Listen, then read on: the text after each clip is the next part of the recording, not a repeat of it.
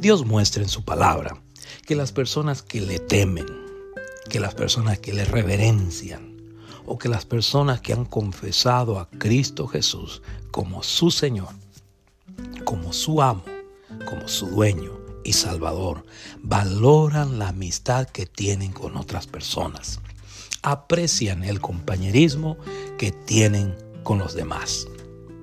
En los siguientes pasajes, Pablo y el escritor de la carta a los hebreos subrayan precisamente eso, la importancia de estar en paz con los demás, la importancia de vivir en paz con los demás, la importancia de seguir la paz con los demás, de procurar la paz con los demás. ¿Por qué? Porque uno aprecia la amistad, la comunión que tiene con otros. En Romanos 12, 18, Pablo escribe, si es posible, en cuanto dependa de vosotros, estad en paz con todos los hombres. En cuanto dependa de vosotros, estad en paz con todos los hombres. En Romanos 14, 19 dice, así que sigamos lo que contribuye a la paz y a la mutua edificación. Sigamos lo que contribuye a la paz y a la mutua edificación en 2 Corintios 13:11. Dice, por lo cual, hermanos, tened gozo, perfeccionaos, consolaos, sed de un mismo sentir y vivid en paz, y vivid en paz, y el Dios de paz y de amor estará con vosotros. Hebreos 12:14 dice, seguid la paz con todos y la santidad, sin la cual nadie verá al Señor.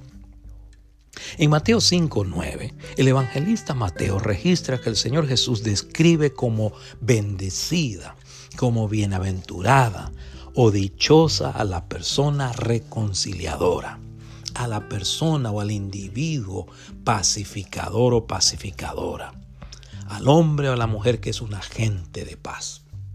Bienaventurados los pacificadores, porque ellos serán llamados hijos de Dios. Nuevamente voy a leerlo. Bienaventurados los pacificadores, porque ellos serán llamados hijos de Dios. Debo indicarles que es un desafío para usted y para mí poner en práctica lo que la palabra de Dios enseña acerca de vivir en paz con otros o acerca de restaurar relaciones rotas con quienes hemos tenido conflictos, dificultades o pleitos en el pasado. Si usted lee Filemón, versículos 15 al 20, va a observar que la postura y la actitud de las personas que desean reconciliarse con quienes han tenido conflictos, dificultades o pleitos en el pasado deben de ser adecuadas, propicias o convenientes para la restauración de dicha relación. Esto es lo que dice la versión Reina Valera 1960 de Filemón versículos 15 al 20 porque quizás para esto se apartó de ti por algún tiempo, para que le recibieses para siempre, no ya como esclavo, sino como más que esclavo, como hermano amado, mayormente para mí, pero cuanto más para ti, tanto en la carne como en el Señor. Así que, si me tienes por compañero, recíbele como a mí mismo. Y si en algo te dañó o te debe, ponlo a mi cuenta. Yo, Pablo, lo escribo de mi mano. Yo lo pagaré. Por no decirte que aún tú mismo te me debes también. Sí, hermano, tenga yo algún provecho de ti en el Señor. Conforta mi corazón en el Señor. Ahora, esta es la versión nueva traducción viviente del mismo pasaje. Parece que persuadiste a Onésimo por un corto tiempo para que ahora pudieras tenerlo de regreso para siempre. Él ya no es como un esclavo para ti. Es más que un esclavo, es un hermano amado, especialmente para mí. Ahora será de más valor para ti, como persona y como hermano en el Señor.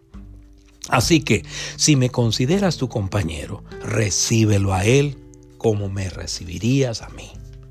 Si te perjudicó de alguna manera o te debe algo, cóbramelo a mí. Yo, Pablo, escribo esto con mi propia mano. yo te lo pagaré. Y no mencionaré que tú me debes tu propia alma. Sí, hermano, te ruego que me hagas este favor por amor al Señor. Dame ese ánimo en Cristo. El contenido de la carta a Filemón muestra que Pablo escribió a Filemón desde la prisión en Roma para pedirle que perdonara y recibiera como a un hermano en Cristo a su esclavo Onésimo, que había huido de su casa un tiempo atrás. En su carta, Pablo enseña que el Señor Jesús restaura relaciones rotas, que el Señor Jesús cambia los corazones de las personas. Voy a enfatizar esto. Él enseña que el Señor Jesús restaura relaciones rotas, que el Señor Jesús cambia los corazones de las personas. En esta carta se destacan dos personajes, Filemón y Onésimo. Ellos ejemplifican los dos extremos de la sociedad en que vivían y al mismo tiempo son evidencia del poder transformador de Dios. Por un lado, Filemón era rico, dueño de esclavos y propietario de una casa con suficiente espacio para hospedar a una congregación de hermanos en la fe. Por otro lado, Onésimo era pobre, esclavo y fugitivo. Pablo lo llegó a conocer mientras que estaba huyendo de su amo en Roma. La buena noticia es que ambos habían tenido un encuentro personal con Jesucristo por medio del ministerio de Pablo. Voy a repetir esto. Ambos tuvieron un encuentro personal con el Señor Jesús. Además, tanto Filemón como Onésimo habían demostrado al apóstol Pablo, como a otros creyentes, que su fe en el Señor Jesús era real era verdadera, era genuina. Pablo también nos dice que el hecho de que Filemón tenía una fe genuina, verdadera, real en el Señor, y que su amor por los demás era profundo, era intenso, le daba espacio para apelar ante él a favor de Onésimo.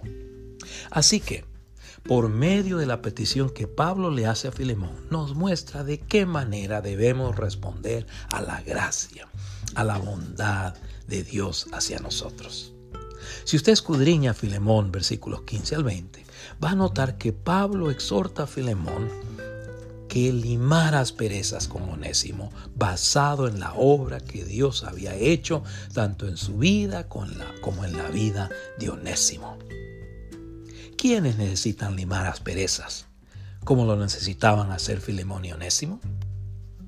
Los esposos y las esposas que viven juntos, padres e hijos, hijos y padres, hermanos y hermanas, empleadores y empleados, vecinos y vecinas, compañeros de trabajo, compañeros de escuela, creyentes en el Señor Jesús como Filemón y Onésimo, que han experimentado la gracia de Dios en Cristo, necesitan limar asperezas.